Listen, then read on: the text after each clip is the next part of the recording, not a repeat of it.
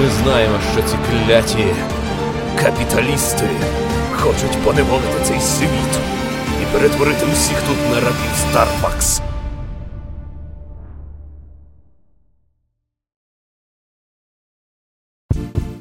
Привіт вам, безкрайні степи українського всемережжя. Ви слухаєте 109-й випуск в місто Жера словотоку про здорове споживання в містів. І для вас сьогодні говорять я, Олекса Мельник та Ігор Солодрай. Привіт, Ігоре. Привіт, Олексо, привіт, слухачі. Сьогодні у нас випуск майже повністю контентний. Ніяких особливих тем, ніяких гостей, ніяких важливих обговорень і горінь на християн. Просто розкажемо, що ми спожили за останні кілька тижнів.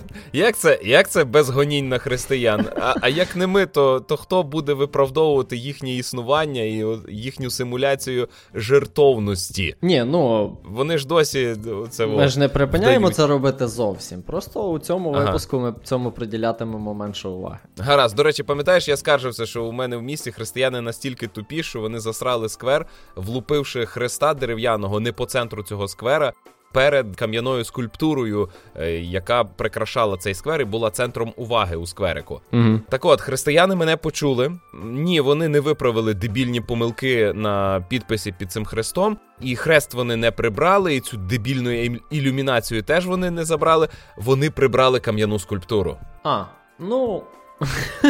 Я не знаю, це покращення чи ні. Тепер асиметричний хрест, який стоїть казна як, казна де, підсвічений як якась, не знаю, Лас-Вегасівська хрінь. Більше не спотворюється тією жахливою кам'яною скульптурою е, квітки. Угу. Переможенька у християн. Бачиш? Я обіцяв, що нічого не буде, а а не вийшло. Добре. Ти просто мене спровокував, ти знав на що йшов. Так. Давай до коротясиків. Хочу сказати, потішитися, що ми оновили дизайн в містожера. Обкладинка в містожера тепер більш змістовна. На ній досі залишаються лангольєри. І, до речі, е, за два роки існування в містожера лише одна людина прийшла і спитала: а то то лангольєри з Кінга?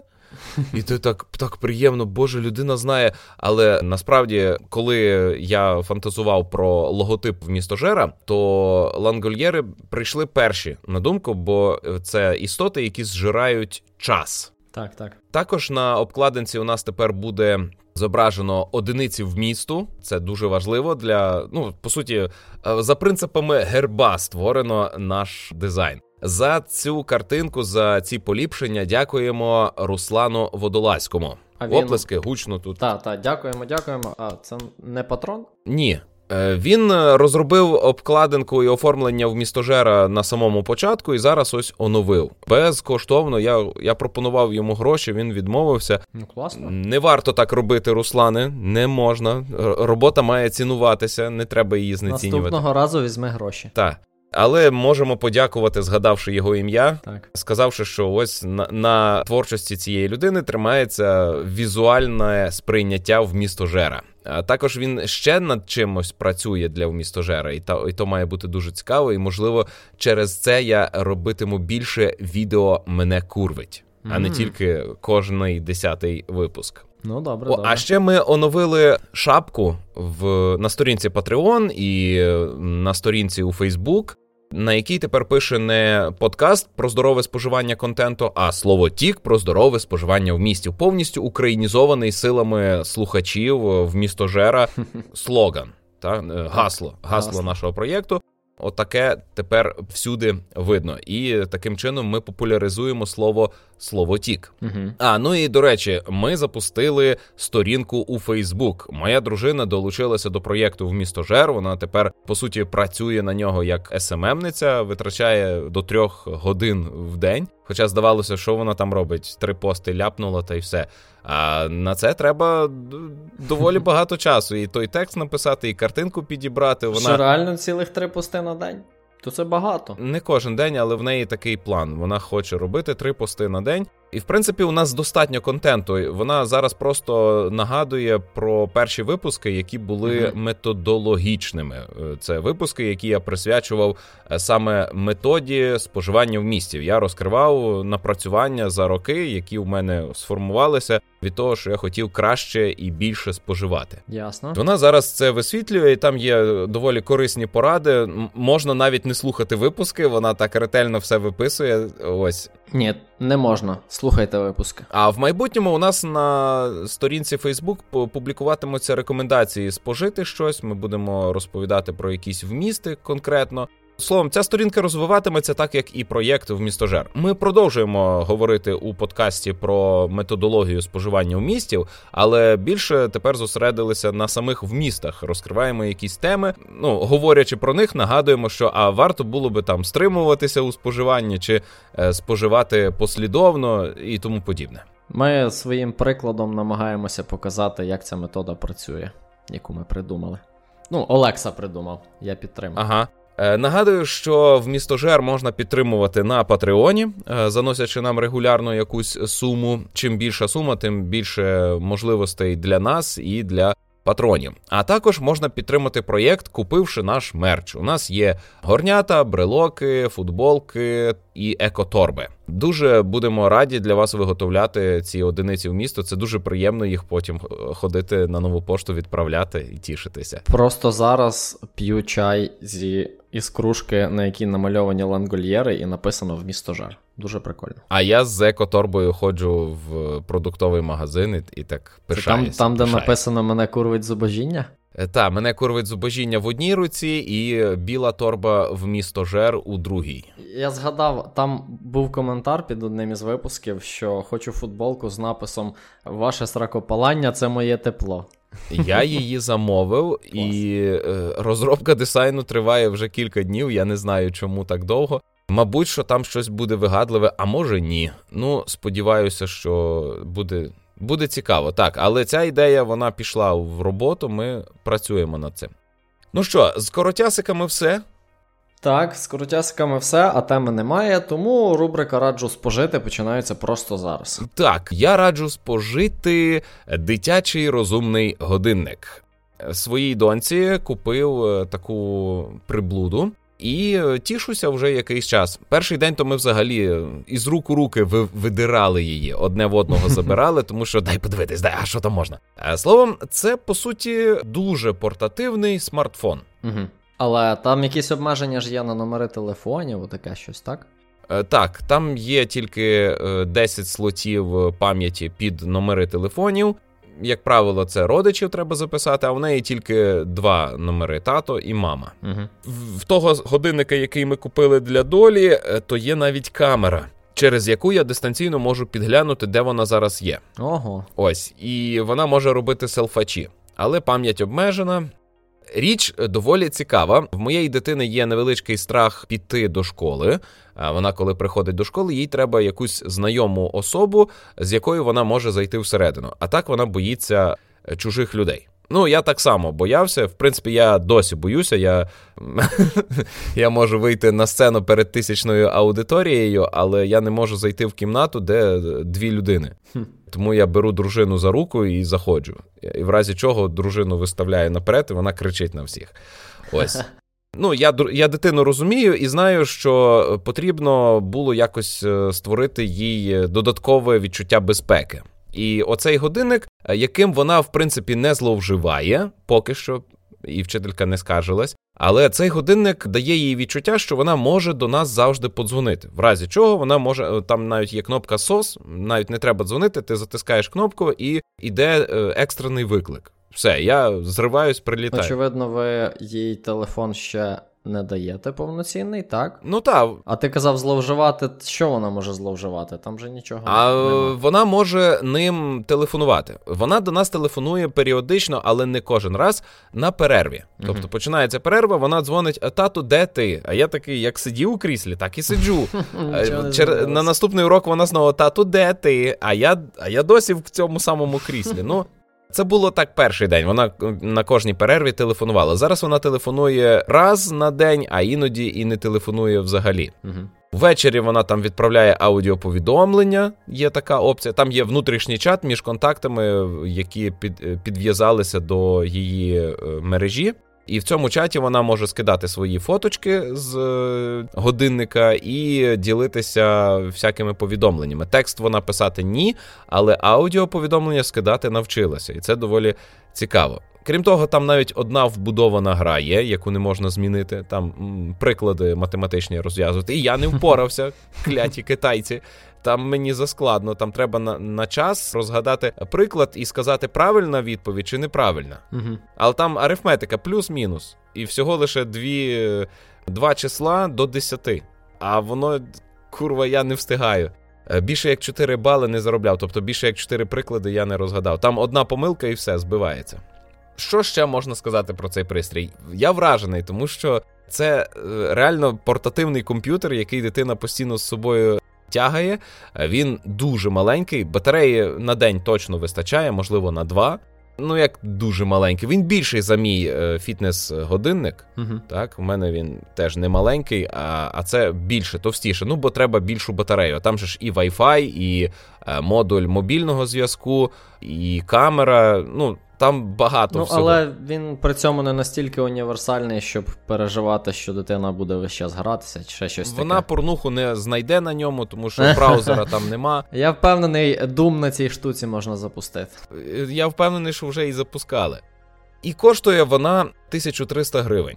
А є там дешевші варіанти без камери. Ну, камера це реально надлишкова штука, е, то можна знайти за 700-800 гривень. Це це дуже доступна річ, і ваша дитина буде з вами на зв'язку. Так. При цьому там можна задати їй кордони на мапі. І коли вона підходить до кордону, я не знаю, що буде. Але я принаймні отримую сповіщення, що дитина ваша пішла гуляти туди, куди не можна. Землетрус і сирени будуть.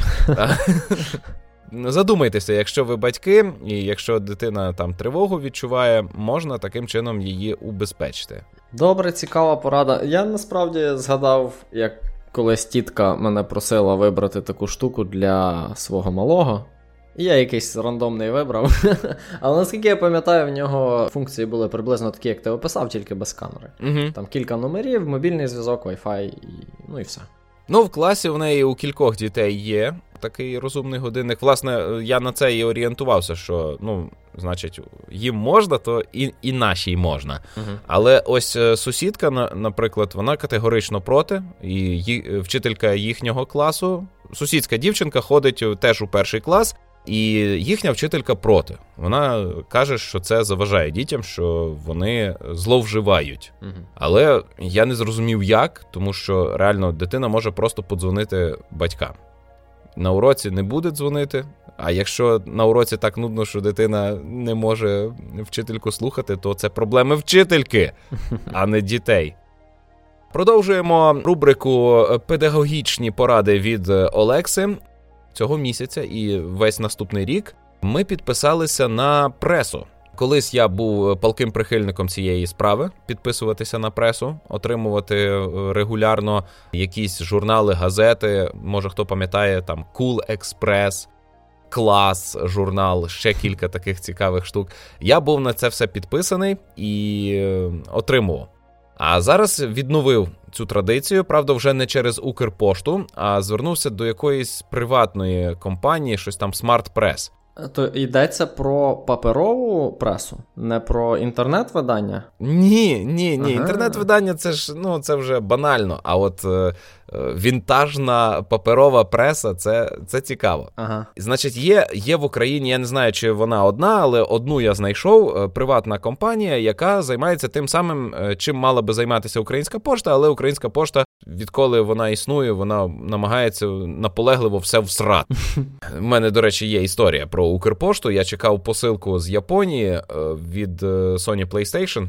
Це перехідник для камери PlayStation 5, точніше, для старої камери, щоб під'єднувати її до PlayStation 5. Угу. І в мене нема скриньки, ну не не користуюся кореспонденцією і не чекаю ніяких листів. Але тут от мені розказують, що Працівники пошти кладуть е, цю посилку тобі в скриньку. Ну тут такий картоновий конверт, всередині якого маленький перехідник. Тобто це реально як лист. Угу. Е, Я чекав, чекав, чекав. А потім дружина каже: Та я от щось ішла по під'їзду, а на підвіконнику лежить серед решти сміття.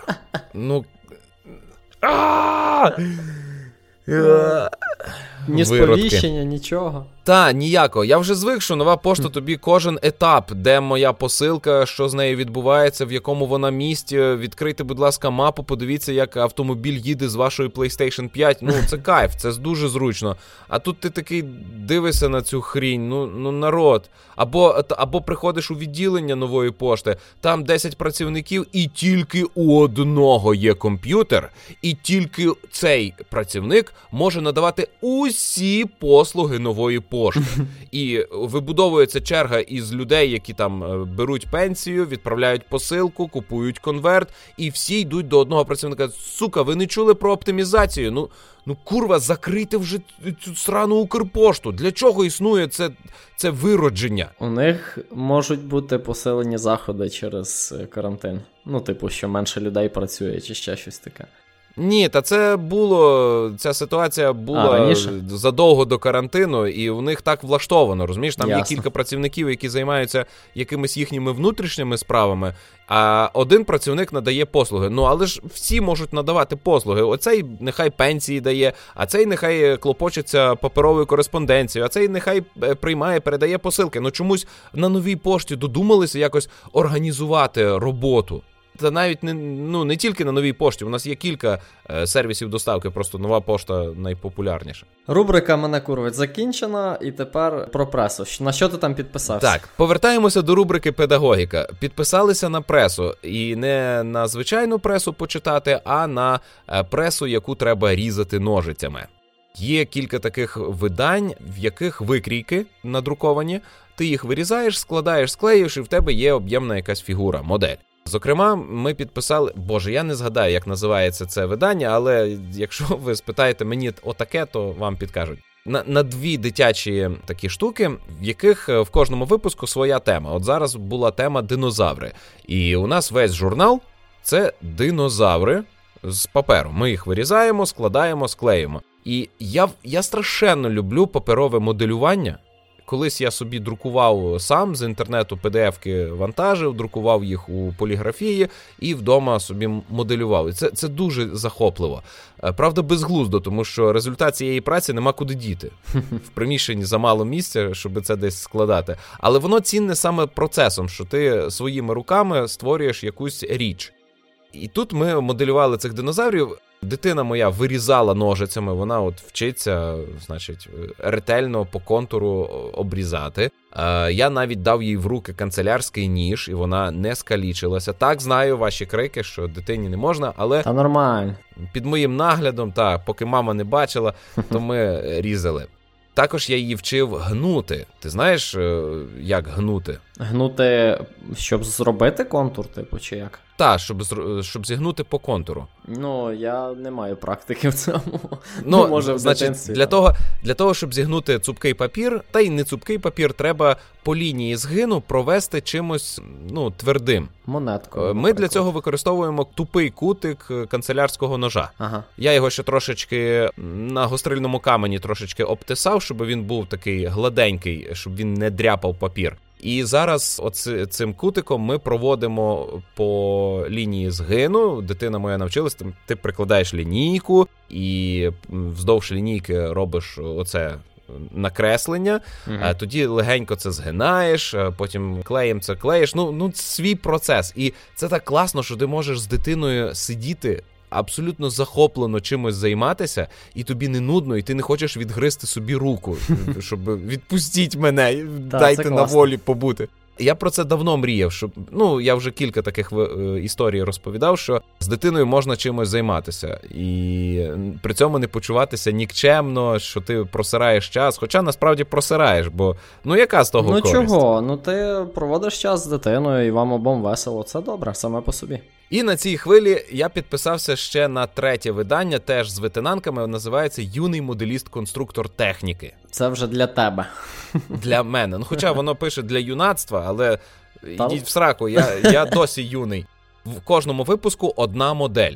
Але така дебела на цілий місяць роботи. Угу. Зокрема, там була українська військова техніка, детально відтворений український танк, або е, була модель е, джипа, і е, в цього джипа і кермо рухалося, і на колеса передавало поворот, і колеса крутилися, і це прям дивовижно, і все з паперу. Угу. А також був випуск присвячений Коломийській писанці музею, і ти міг зібрати модель музею. Але так само, як і з паперовими моделями, нема куди їх діти, так? Потім. Ну, типу, коли ти склав. Ну ну так, так, так. Можливо, я буду збирати і комусь відправляти. Такий буде бонус від вмістожера. там. Ага, ви самі придумуєте, куди це подіти, так? Так, так, так.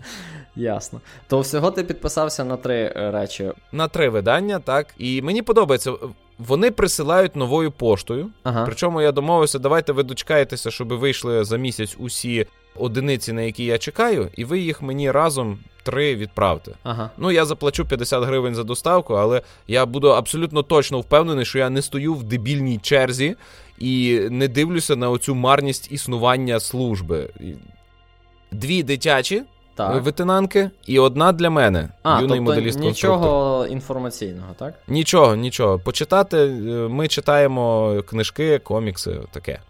Ось такі у мене педагогічні поради. Поради так. спожити, щоб з дитиною. Та. Зараз е, ці динозаври, яких ми зібрали, приклеєні скотчем до стелі е, у дитини. І mm ну, вони на, на ниточках висять, там є один птеродактиль навіть. І це цікаво, це красиво. Вона тішиться. І я так. тішуся. Радий за вас. Хочу порадити подкаст. Подкаст я вже не раз згадував, це Joe Rogan Experience, це один з найвідоміших подкастів у світі. І нещодавно у нього в гостях був чувак на ім'я Моксі Марлін Спайк. Це ім'я складно запам'ятати, але чим цей чоловік відомий, він створив додаток, який називається Signal.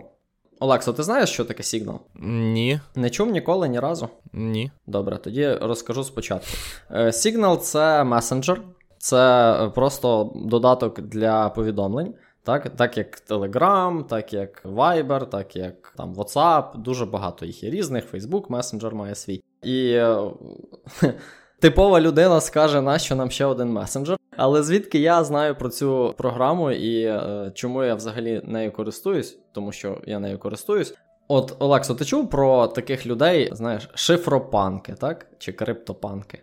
Або там криптоанархісти. Отаке. Такі слова тобі знайомі? Ну, я з назви розумію, про що йдеться, але вперше чую. Ну, насправді був е, цілий рух такий в Штатах, про який я, на жаль, багато не можу розказати, бо не знаю. Я тільки знаю, що він був. Але цей рух пов'язаний з тим, що е, коли криптографія, так, це наука про е, приховування інформації, по суті, активно розвивалася.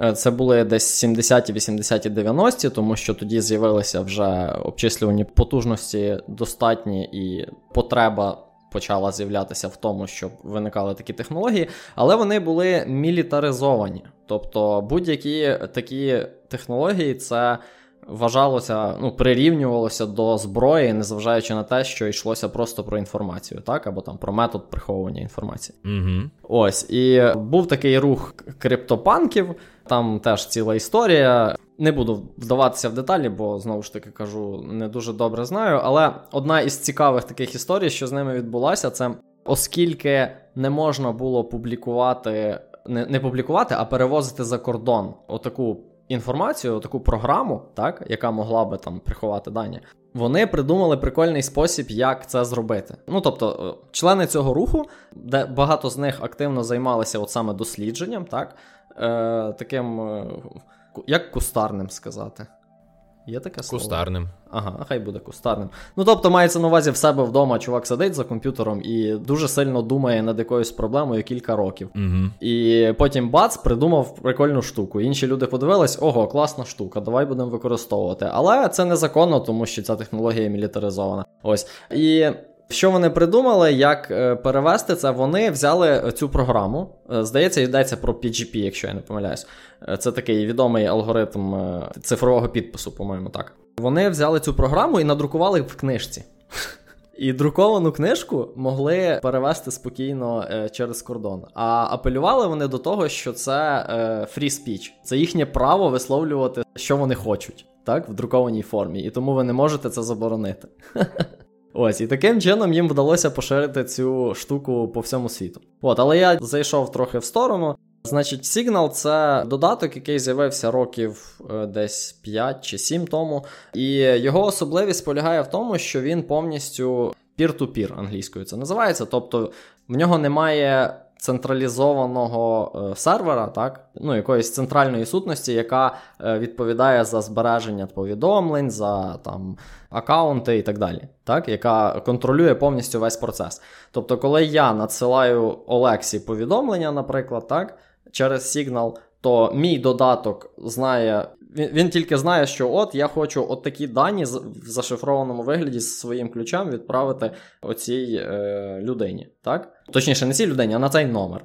І е, якщо у Олекса є цей номер, він отримає і зможе прочитати це повідомлення. І більше ніхто, крім нас двох, це повідомлення прочитати не може. Так? Е, В типових месенджерах. Звісно, теж використовують криптографію, але її використовують лише для передачі даних між клієнтом і сервером зазвичай, ну і всередині між серверами.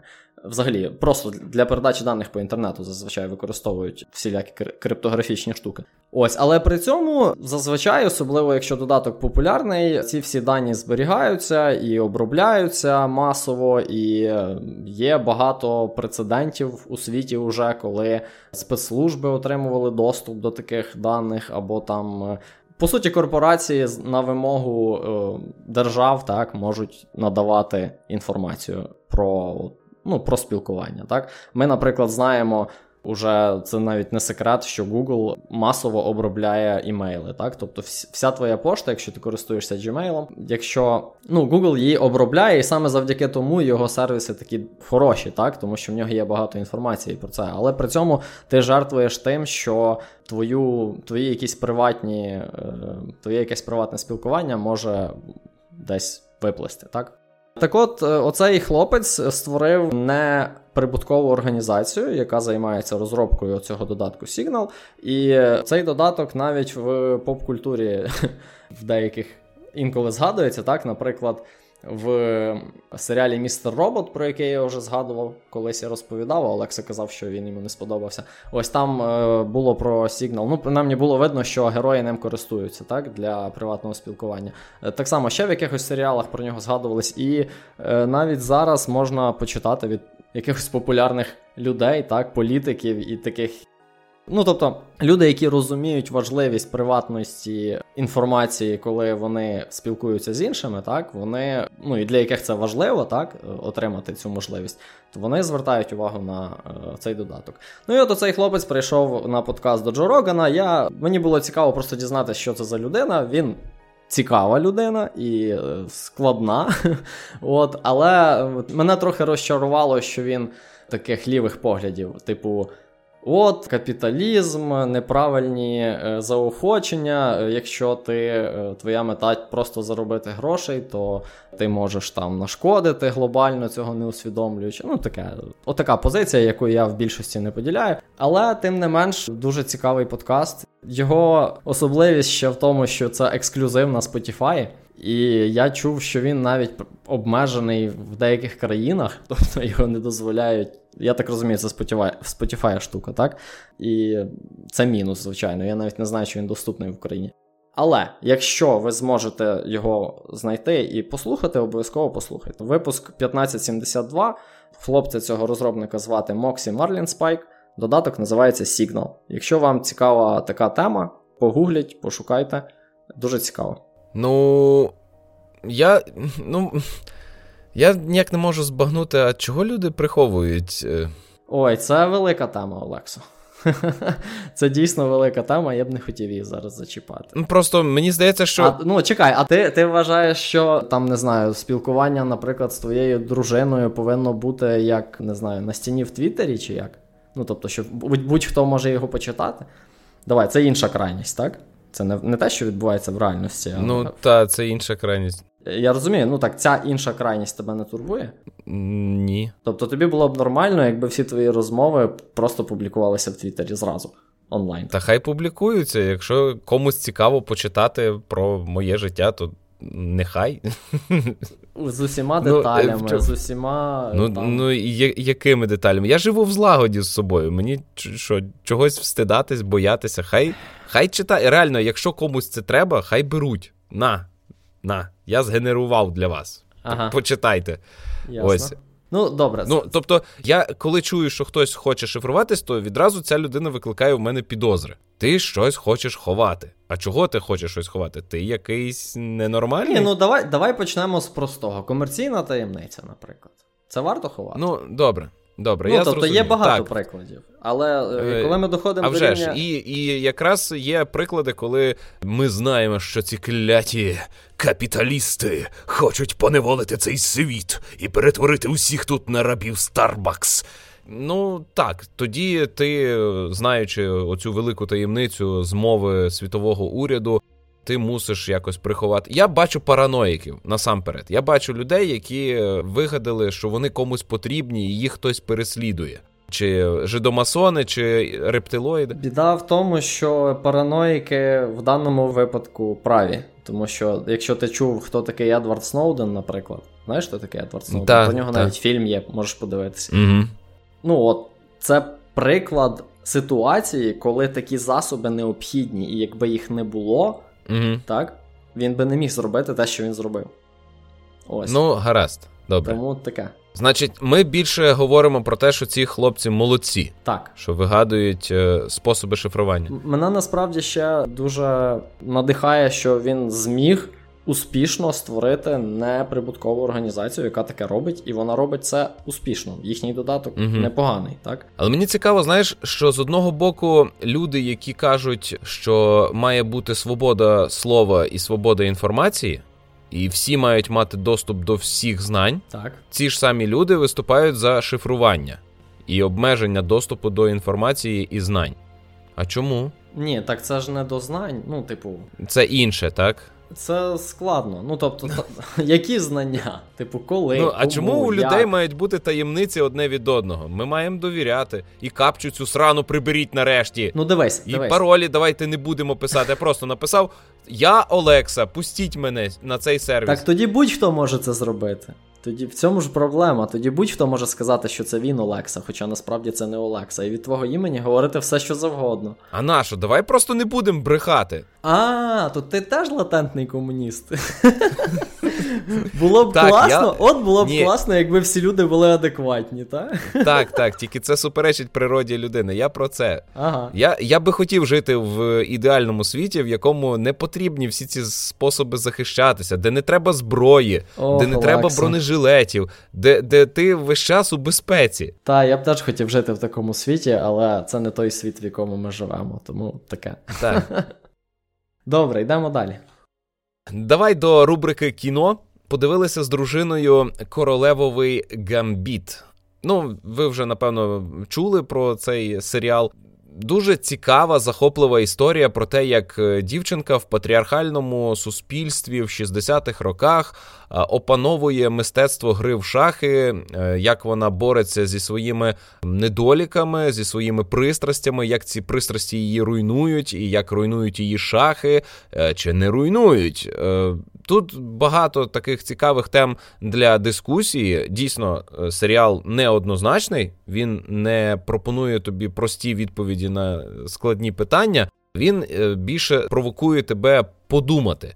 Е, Бо з одного боку нам показують дуже, дуже надзвичайно вродливу і сексапільну жінку, але кажуть, що ні, я сильна самодостатня, і я всього в житті досягаюся не цицьками і піхвою, а саме розумом. А потім ти такий дивишся. В самому ж цьому серіалі показує, що найсильнішими шахістами у світі є росіяни. І де ваші шахісти росіяни? Де? Народ, який виховав оцих шахістів, не досяг успіху в житті. Це нікчемні. Ну, взагалі-то Каспаров грузин, тому не знаю. Ні, ну вони називають їх Russians, але там це Радянський Союз. Ага. Ну, най буде, то що. І і де взагалі Радянський Союз розвалився, такі круті шахісти. І е, через оцю, через цей приклад я от задумався, що можливо ми дарма е, наділяємо шахістів якимись надзвичайними здібностями, бо це дуже вузькопрофільні люди. Те, що вони оперують е, такими математичними операціями в голові наживо, те, що в них така розвинута пам'ять, не означає, що вони можуть це якось застосувати в реальному житті. Так? Це, це пересторога. Складно. Що, ну, Так само дивись, от є фахові пловці. Так, от вони майстерно плавають, але у них атрофовані соціальні навички. Вони не вміють поводитися на людях, вони не ну, знають, ну, як спілкуватися. Ну, Ти узагальнюєш, Олекса. Це знаєш, це як казати, що не знаю, в качків пісюн маленький. Чи ще ще якусь таку дурницю. Ну, в знаєш? деяких так, а в деяких ні. Ну, так само з із плавцями, які не мають соціальних навичок, так само і з шахістами, які ні. не мають куди застосувати свій Я про розум. те, що якщо ти хочеш досягти чогось, е, от в якомусь виді спорту, а шахи це спорт. То ти повинен відкинути все інше. Ну, це правда. Е, от я з тренером своїм про це спілкувався. Що качків сприймають тупими через те, що вони дійсно не мають навичок базових, вони не вміють мімікрувати. Вони виглядають е, простими і вайлуватими через те, що вони не навчилися вдавати. Всі люди все життя вчаться е, вдавати, бути не тими, ким вони є. Це я зараз не драматизую, а ну так ми влаштовані. Ми увесь час е, підлаштовуємося під наших співрозмовників, під їхні сподівання. Ми намагаємося бути якимось е, образом. Ну, це нормально. А спортсмени чи будь-які захоплені люди якоюсь справою, там генії, вони цим не займаються. У них на це нема часу, і мозок не не витрачає на це ресурси. І зараз я не кажу, що це добре, я їх не хвалю за це. І е, через це, от цей стереотип, що качок тупий, він пов'язаний з тим, що ці люди поводяться відверто. От що в голові, те і на язиці. Угу. Вони не не стримуються, тому що вони не навчилися брехати. Олексо, я я погоджуюся з тим, що ти кажеш, що люди, які цілеспрямовано займаються чимось одним, у них немає часу на розвиток всього іншого. Але такі люди нам потрібні, тому що якби не вони. Ну, та, я узагальнюю зараз, але для того, щоб досягти чогось надзвичайного, ти мусиш так робити. Так, Немає так, іншого способу так. щось відкрити, наприклад, так? Або там От, якихось шалених ти успіхів досягти. Великої вершини в моделюванні техніки з паперу. Наприклад. Ну, капець потрібна опція. Ні, ну чекай, ну не все ж має бути прагматично. Ти любиш ігри, так? Хтось може подивитись на ігри і сказати, що так як ти про папір, так? що це не потрібна, не цікава хрінь. Типу, якщо є люди, які цим захоплюються, це вже дає цій справі цінність. Згоден? Ем, Так, так, згоден. Згоден з тобою на 100%. Лиш е, цей серіал він е, пропонує нам задуматися про пристрасті, і там є прямо е, персонаж, який е, зміг побороти цю пристрасть, перерости її. Угу. І він сказав, що в моєму житті є інші пріоритети, і я можу клопотатися чимось іншим. Не обов'язково все життя грати в шахи. У мене був період, коли я грав у шахи, це було кльово. Але тепер я можу ще щось робити, і це теж кльово. І це не робить мене гіршим, і це не значить, що я програв. Угу. Розумієш? Так, Тут розумію. є от, е, оця ідея, що ти не маєш себе спалити. Там наводяться приклади людей, які збожеволіли від шахів. І виявляється, що з 18 століття такі випадки не поодинокі. Навіть що люди в шахах намагаються знайти е, якусь істину, розумієш, вони поклоняються їм, і в підсумку це руйнує їхню психіку. Цей серіал пробуджує в вас жагу до шахів. Я впевнений, що е, хоча б разочок після цього серіалу захочеться поводити фігурами по дошці. Угу. Принаймні, я, от у мене вдома є маленький набір е, шахів.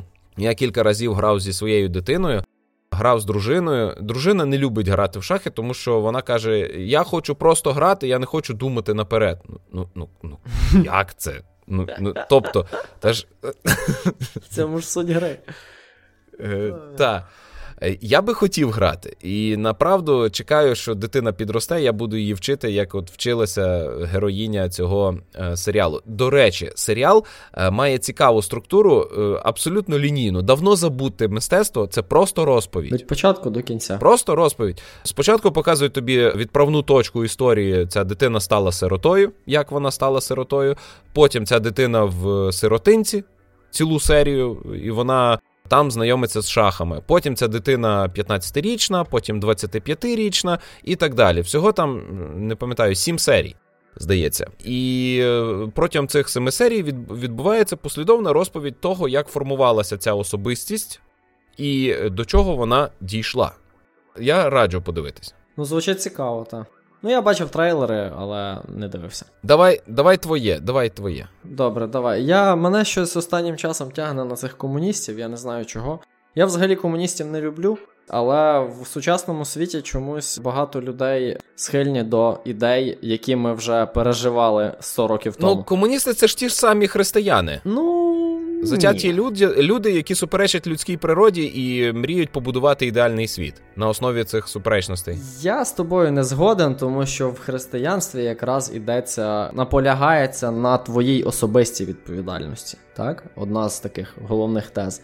А в комунізм це приклад колективізму, так? Тому що індивід не має значення, має значення там пролетаріат, так? чи ще щось таке. Тому не знаю, я не згоден тут з тобою. Але про що фільм? Значить, документальний фільм на Нетфліксі називається Capital in the 21st Century. Як можна здогадатися з назви, це про черговий е, фільм про чергове підбивання підсумків 21-го століття на початку 21-го століття. Люблю людей, вони такі тупі. Е, там нема підсумків, чувак. Це ж ну, ну але типу, звучить з назви, що це підсумки. Столітті. Видання таке то назвало найкращих акторів кіно 21-го століття. Олекса. Назвали найкращі книжки 20... Мені... Як це? 21-го, яке досі пройшло, мабуть, мається на увазі. Але Олексо, мені здається, тобі бракує ще одного випуску мене курвить. Добре. Типу, щоб випустити пару. Коротше, значить, про що фільм? Це документальний фільм, який проводить паралелі з деякими історичними епохами і сьогоденням нашим. Паралелі в першу чергу економічні, так і соціальні, як було структуроване суспільство. Зокрема, згадується про там другу половину 19-го, здається так, століття, про те, що там переважна більшість всіх благ, так, всіх матеріальних цінностей були в руках в нікчемної меншості людей, так, аристократії, а всі інші були, по суті, рабами в цих людей.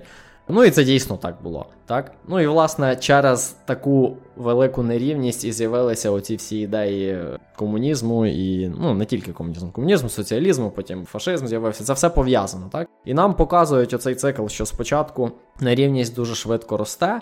Потім вона досягає такого рівня, що, ну, грубо кажучи, в одної сотої відсотка людей все є, а в інших немає нічого. Це призводить до насильства.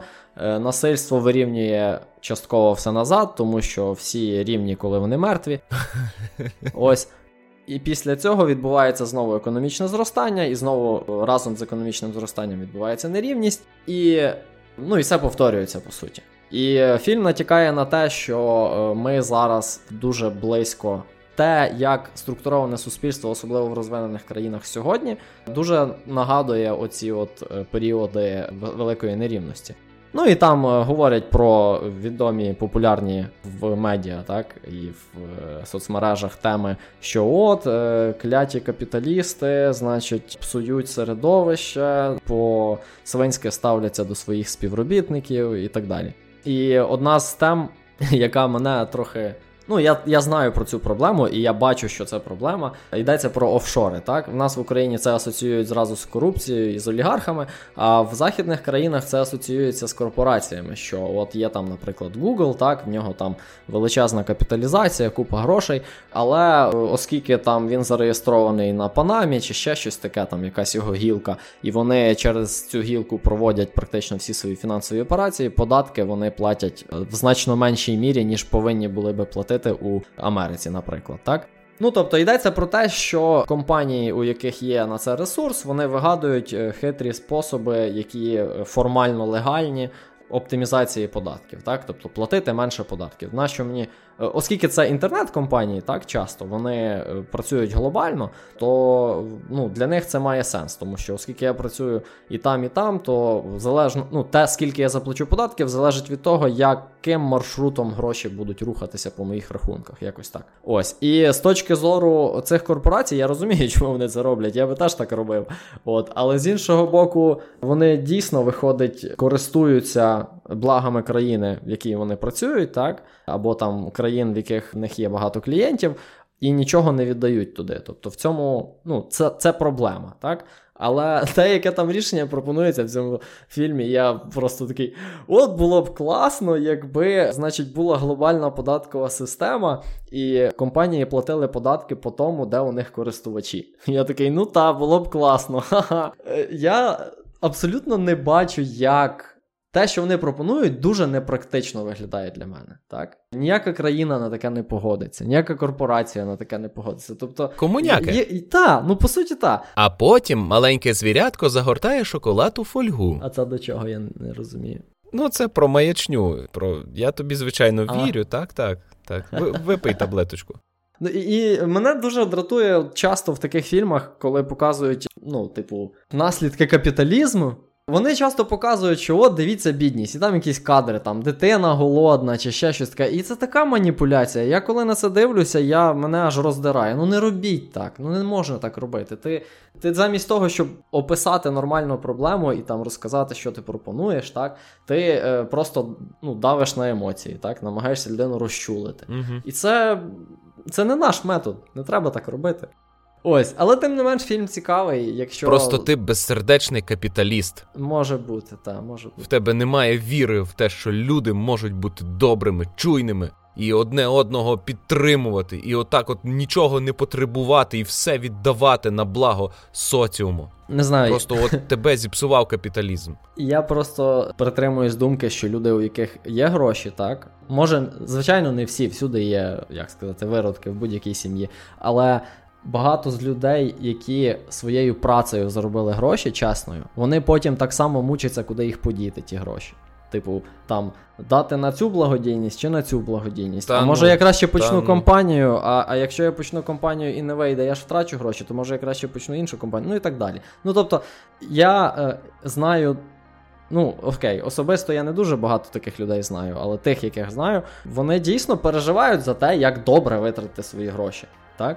Це, це оці е, картинки, які нам показують. Ні, витратити, вкласти гроші, щоб ці гроші ще й повернулися. А само собою е, переймаються ті, хто заробили. А ні, от так... благодійністю ні. Ти там виділяєш е, якийсь відсоток, щоб там податків уникнути, та й займаєшся благодійністю. Ну от от оцей цинічний погляд, я його не поділяю. Мені здається, люди Чо? впер... так, вони в першу чергу дбають про свою сім'ю, так і про близьких. Це обов'язково, всі так роблять. Але якщо у тебе є більше, ніж в тобі потрібно для цього, так? Ти як, е, який сенс цих грошей, якщо вони лежать на рахунку? Розумієш? Про що я? Ну, примноження капітал на майбутнє. Їх, вони їх витрачають. Добре, яким способом? Якщо ти примножуєш капітал тим, що ти е, створив компанію там на тисячу робочих місць, це добре примноження. Примножуй на здоров'я. Роби так, будь ласка, ще. Розумієш про що я? А ти маєш на увазі, що пасивний дохід він е, не етичний? Що, А що таке пасивний дохід? Це, типу, купити акції компанії, а потім їх продати? Щось таке?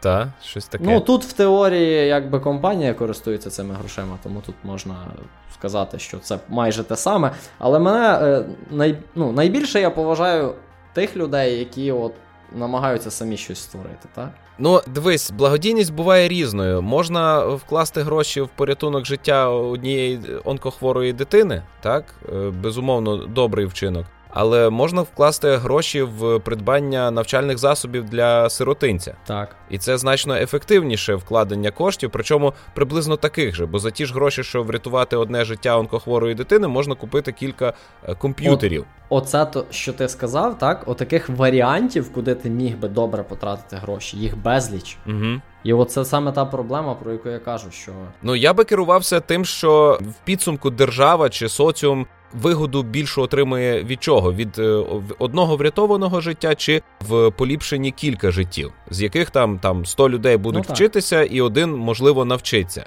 Я думаю, що краще все ж таки в розвиток загальний вкладатися всім. Ну так, звичайно. То я я підтримую тебе в цьому. Але ж про що я говорив? Що мені не подобається оцей погляд, що всі багаті люди, вони як однаково аморальні. До речі, я колись бачив таке. Твіт твіт був такий. Типу, якщо ти е, мільярдер, то ти за визначенням е, аморальна людина, щось таке.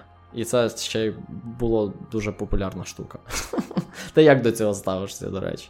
Ну, скажу тобі, коли стану мільярдером. Добре. Ну ні, а вже ж а вже ж ні. Людина заможна не обов'язково негідник. Хоча, от я не є людиною заможною, в мене навіть немає заощаджень, так, лише там страхування. Ну, але я на свою адресу отримував звинувачення в тому, що я от поганець.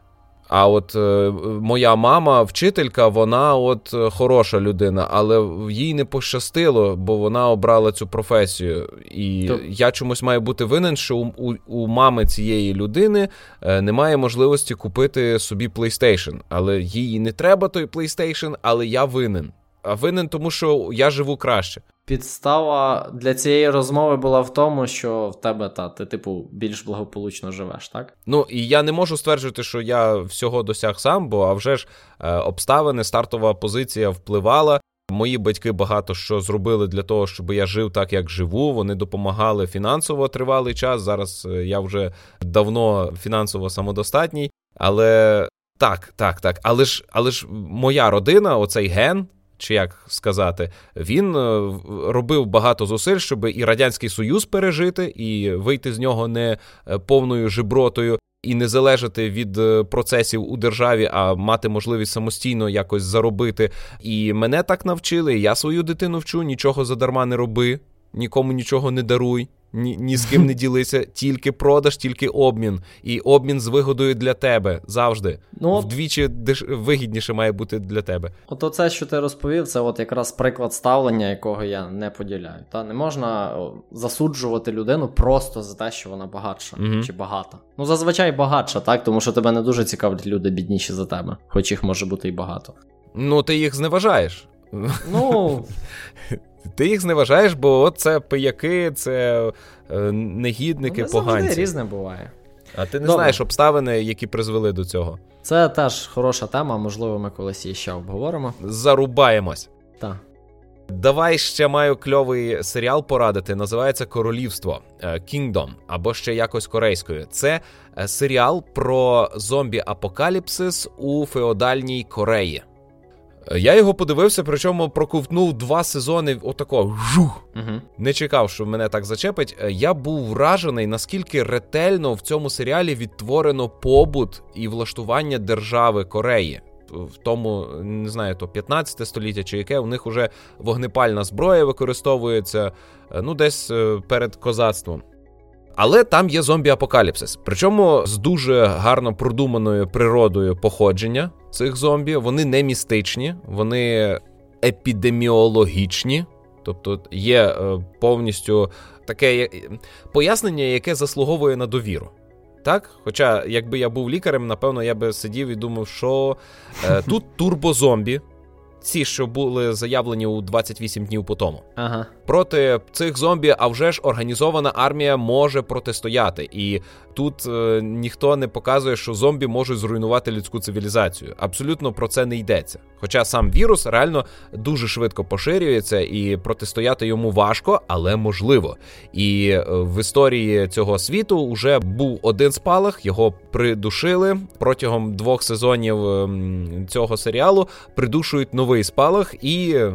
Натякаю, що буде ще один. Угу. Але е, сам, самі зомбі не є основою сюжету. Бо сам сюжет серіалу це Гра престолів. Причому тут е, сюжет і персонажі прописані краще, ніж у серіалі Гра престолів. Так, ну ти, мабуть, перебільшуєш. Ні, реально не перебільшую. Я був вражений, наскільки тут класно, при тому, що немає містики, фантастики, немає драконів, магії. Ну, зомбі є, так, такий аспект. Але зомбі можна сприймати просто як повсталих селян. uh Ну, бо це і є повсталі селяни, які нападають на верхи. А верхи намагаються придушити це е, і е, повернути контроль у державу. Причому є два клани, які ворогують, е, ділять владу у державі. Один клан намагається узурпувати владу, інший клан це панівний клан зараз. Там батько король вмирає, син лишається мав би бути королем, але не може ним стати, тому що ті, хто узурпують владу, усіляко його усувають від влади. І він намагається і ім'я відновити, і в державі лад навести, і прибрати геть ворожий клан. Дуже цікаво спостерігати за цим. Там такі інтриги плетуться. Причому є кілька е, гравців, і кожен по-своєму вмотивований, кожен чогось свого прагне. Е, сірої моралі немає, є хороші і є погані. І я ще вражений, що елементи одягу е, ну ну дуже деталізовані. Показано, як люди їдять, як готують їсти, що вони для цього використовують, як вони сруть. Тут є навіть показано, як люди ходили посрати і чим підтиралися. А розумієш? що це якось особливо відрізняється? Ну, ну, в принципі, від сучасного туалету в українському селі не дуже. Е, єдине, що у нас є туалетний папір, а у них були такі, е, не знаю, калачики із сіна. Ага. Ось. Але але те, що автори зробили такий етнографічний нарис, угу. я зрозумів, так. І е, розповіли про свою культуру але зробили це так, щоб людям всього світу було цікаво. Бо зомбі, зомбі це з біса популярно. Але ти дивишся і такий вау, у Кореї жили люди і так розумно жили, і в них так гарно було в побуті все влаштовано. Мабуть, що корейці класні. Угу. Розумієш? І я боюся, що росіяни знімуть такий серіал про своє якесь 15 століття. Там все перебрешуть, українців там взагалі не буде. Бо зараз Росія переживає е, великий підйом в серіальній справі. Вони роблять хороший контент, такий хороший, що його купує Netflix і показує. І навіть Стівен Кінг потім іде і хвалить російські серіали. Ого. Розумієш, це це катастрофа для нас. Е, нам треба швидко давати якусь відповідь. Терміново робити кращі серіали, так. Так, нам треба виходити назовні, але не з слугою народу, а з чимось е, високоякісним, художнім, і щоб воно змальовувало в позитивному світлі українців. Ось корейці молодці. Стою і плескаю. Раджу всім подивитися серіал Королівство. Він цікавий не зомбаками, але зомбаки вас туди привертають. Там є тривалий, тривала частина хронометражу, де зомбаків нема. А коли армія готується до е, оборони від зомбі, я такої ретельності відтворення оцієї підготовки ще не бачив. Е, Якщо ви дивилися колись серіал The Walking Dead, то ви будете вражені, наскільки люди продумали. Е, природу зомбі, наскільки продумали способи захисту, і це говорить нам, що якби у нас спалахнув зомбі-апокаліпсис, ми би не пережили е, вимирання цивілізації, тому що у цих людей для е, віддаленого зв'язку були тільки сигнальні вогні. І ці сигнальні вогні інформували лише про одне: зонтамої тамої сторони суне срака. Так. Ні, ну е, просто у них була система сповіщення, що з півночі, з е, півдня, заходу чи сходу насувається ворог. Угу. Ну, у них це Японія була або ще якісь е, азійські народи. Вони запалювали ці вогні, і в столиці знали за кілька днів до приходу армії, що з того напрямку суне ворог. Ось це це ще якщо встигли там запалити сигнальні вогні. І вони готуються. А у нас є засоби зв'язку, мобільний зв'язок, рації, радіо. У нас є е, купа можливостей передавати інформацію. і Ми можемо взаємодіяти з бійцями на місцях. Так і якщо би сталося дійсно катастрофа зомбі-апокаліпсису, яка не може статися, бо зомбі-апокаліпсис. Передбачає агресивних е, людей, а люди, вражені якимись вірусами, стають дуже неефективними в плані руху у нас порушується координація. Кожен раз, коли щось вражає центральну нервову систему, все людина стає дуже незграбною, і вона не може атакувати, вона не може бігати, ходити, битися. Ні. Е, тобто, ну, нас це є... ж фантастика. Добре. Але королівство дуже приємно мене здивувало, я не чекав такої історії.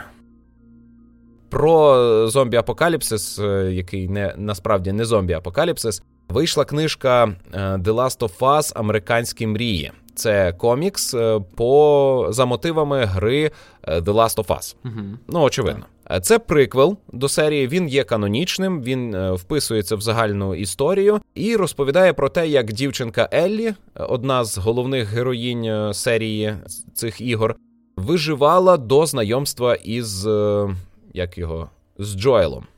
Ну, от і все, що треба знати. Вона жила в дуже суворому мілітаризованому суспільстві в якому всі е, вчилися бути солдатами для того, щоб протистояти або зараженим, або іншим фракціям, чи не фракціям, а іншим племенам. Бо так. в цьому світі люди вже живуть е, таким племінним способом.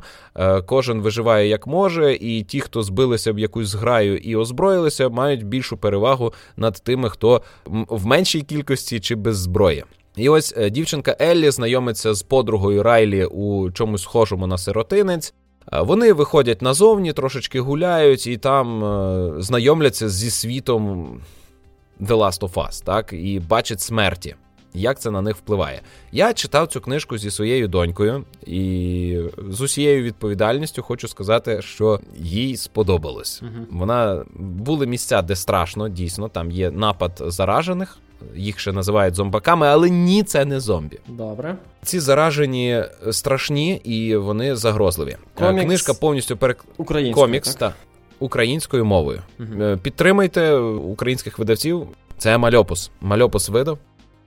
Ну і ще я нарешті дочитав е, книжку Відьмак хрещення вогнем, і тут варто було би зробити цілий випуск мене курвить, присвячений суто цьому моєму досвіду. Це моя улюблена частина серії про відьмака. Ну, якщо не рахувати оповідання чи комікси, але ось із романів це мій улюблений, тому що тут є момент, від якого в мене прямо е, спина сиротами, е, коли я читаю це фінал цієї книжки.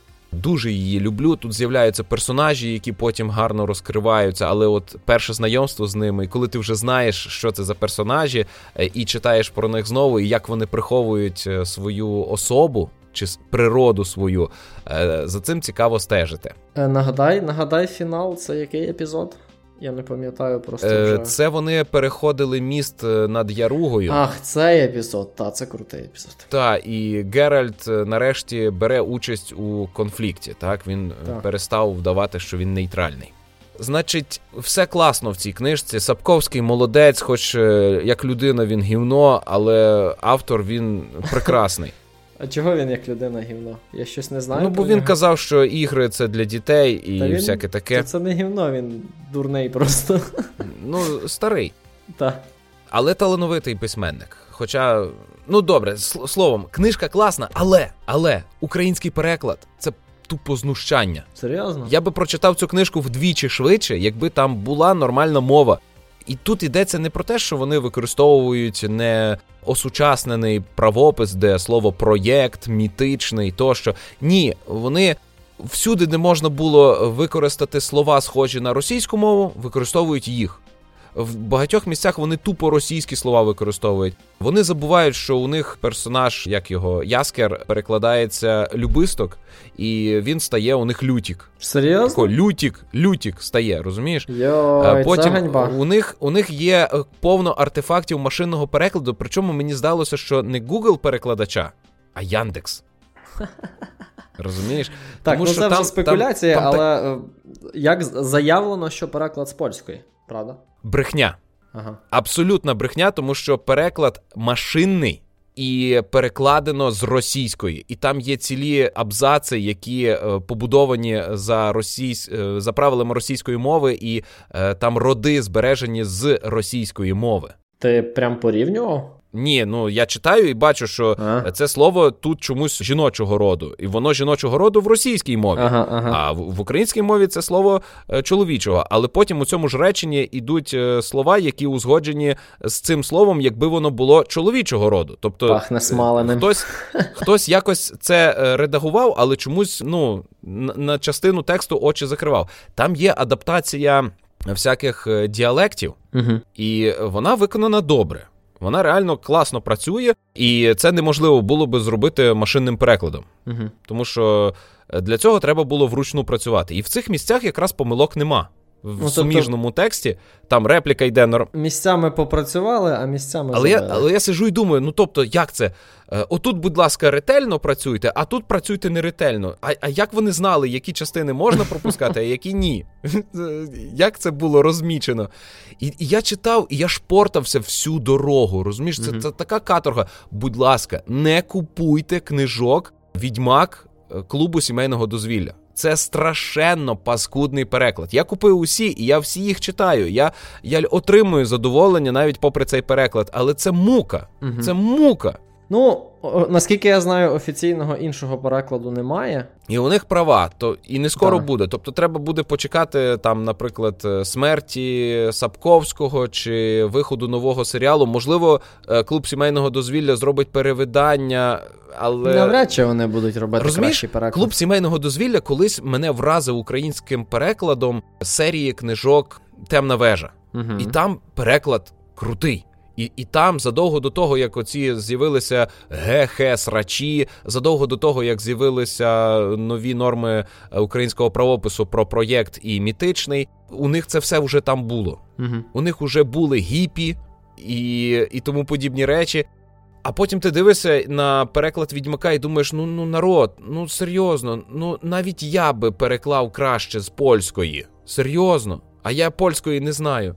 Про це хочу сказати дві речі. По-перше, я знаю, що, зокрема, на толоці є купа аматорських перекладів. Я не знаю їхню якість, тому що я їх не читав, але я знаю, що є навіть деяких книжок по кілька варіантів.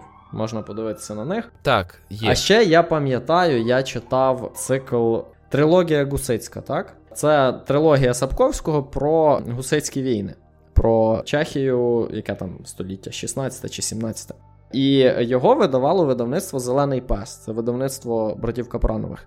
І там був переклад дуже хороший. Я читав давно, і я не знаю, чи ці книжки зараз взагалі можна десь знайти, але там дуже хороший переклад. І видно, що він зроблений з польської, і видно, що перекладач старався. І там ще й про історичні події йдеться. Тобто, ну, дуже класно. І можна помріяти, що вони могли б зробити ще й переклад відьмака. Та.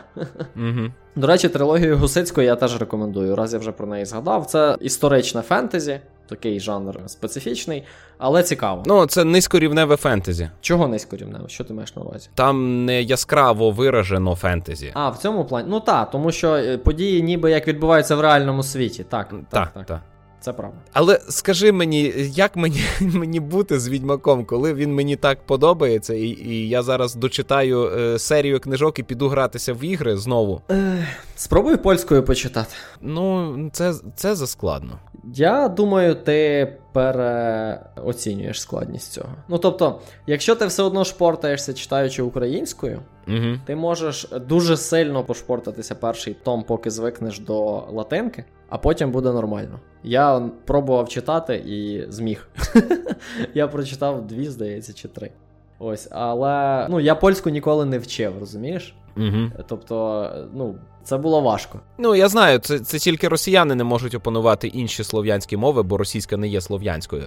У нас проблеми з цим не мало би бути. Просто якщо ти правильно, ну якщо розберешся з фонетикою, та ну, типу, як як слова читати, і будеш читати їх вголос, то відсотків 70 будеш розуміти прямо зразу. Я тебе зрозумів. З оповіданнями я спробую щось таке зробити. Але тут проблема в тому, що я українець, заробив в Україні грошей і вирішив підтримати українське видання книжок. Пішов, купив. А воно хрінове. І я не розумію, це саботаж взагалі справи України українізації, тому що людина, яка небагато читає, раптом ознайомиться з цим, і вона вирішить, що і всі інші українізовані книжки так само паскудні. То вона більше не куплятиме. І е, з цим е, клуб сімейного дозвілля дуже добре порається. А також клуб сімейного дозвілля може сказати: ну ви ж бачите, це українська мова, вона така. Ага. А от російська, от вона. М-м. Олексо, я думаю, що клуб сімейного дозвілля просто кляті капіталісти, і вони знали, що навіть з поганим перекладом вони дуже добре продадуть ці книжки, і тому вони не старалися. Ну добре. Давай на прощання е, позитив. Давай. Влиємо в душі наших слухачів трошечки надії. Е, ти казав, що ти збираєшся щось там споживати. Розкажи про це. Я я почав дивитися серіал, називається Electric Dreams угу. на Амазоні. Ну, Amazon Prime. Так. і я не знаю, чи він на Нетфліксі є в Україні, чи цей. Це ем, серіал по оповіданнях. Боже, я забув його прізвище. Ну, батько кіберпанку, як його звати? Айзек Азім... Ні. Ні. Боже, ні. Зрозумів, про кого я, та? Нейромант. Та. Як же Мгм. його звати? А, Дік. Філіп Хадік. Здається, так. Так, так. О, це наскільки я зрозумів, це серіал по його оповіданнях. І я подивився одну серію, і вона дуже класна. Там про віртуальну реальність і головна героїня. Чи то герой. Тут прикол в тому, що та, нам показують два світи, і ти не можеш розібратися. Точніше, як спочатку тобі здається, що ти повністю розумієш, який з них реальний, а потім ти починаєш заплутуватись. І головний герой теж заплутується. І в кінці кінців він робить вибір, в якому з цих світів залишитись. І цей вибір, ну чи правильний він чи ні, ви можете оцінити самі, подивившись серіал. Добре. А я вирішив ем, вкласти надію і віру у гру на ПК, і вона виходила тільки на ПК. е, Pillars of Eternity. О, Е, Окей. Ти не грав? ні, я не грав, але вона в мене в вішлісті вже Е, значить, я про неї по суті вже чув, але ігнорував. А тут почав читати книжку Кров піти пікселі. І перший розділ присвячений саме цій грі, і тут раптом я дізнаюсь, що на наступний тиждень в Epic Game Store її будуть роздавати задарма. Купився на халяву. І я вирішив, що це доля, так? І я прочитав про книжку е, про гру, і виявилось, що дуже класна гра. В неї класна історія, е, як вона дійшла до релізу, наскільки це було важко. А там не тільки Pillars of Eternity, а ще Tyranny будуть роздавати з 10 грудня. Ну, наскільки я знаю, в Pillars of Eternity тобі контенту вистачить годин на 100. Ну так, 60-80 годин. Тому я е, планую вкласти час у це і повернутися до оцього грання, яке у мене було в Baldur's Gate, і в Icewind Dale, і в Fallout. А ти це все пройшов, так? Ні, ні, Fallout я пройшов старі. е, Так. І навіть е, доповнення, е, які робили фанати. А Icewind Dale і Baldur's Gate ні. Вони Мгм. мені виявилися заскладні. Ну, я теж це все не осилив. Ось, а Pillars of Eternity — це рольова гра старої школи з ізометрією. Ну, графіка, звісно, трошки поліпшена, але вона все одно виглядає як е, графіка з тих часів, з початку 2000-х чи з кінця 90-х. Тому е, подумайте, от випуск вийде, ви вже можете в Epic Games взяти цю гру задарма, і вам воно нічого не коштувати, крім, крім часу.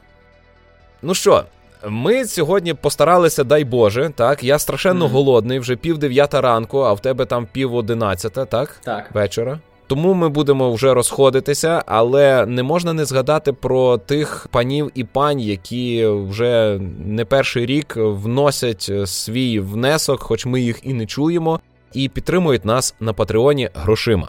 Е, Дякуємо усім, а особливо відзначилися такі люди: Міша Глагола, Ден Полюха, Віталій, Діджей Карапуз, Олександр Стрюк, Андрій Тихан, Сергій Фазульянов, Марина Шило, Андрій Ємець, Торольчук, Юрій Жидецький, Мирослав, Володимир Федорко, Кирило Омельченко, Деволік, Сергій Межуєв, Ярослав Решетник, Сергій Скарбник, Маркіян Войтів, Артем Погуляйко, Олександр Греков, Іван Янковий та Ярослав Лісовський. Дякуємо. Дякуємо, що не забуваєте Так. про нас. Дуже дякую. Або дякуємо, що забули, як відписатися від Патреона.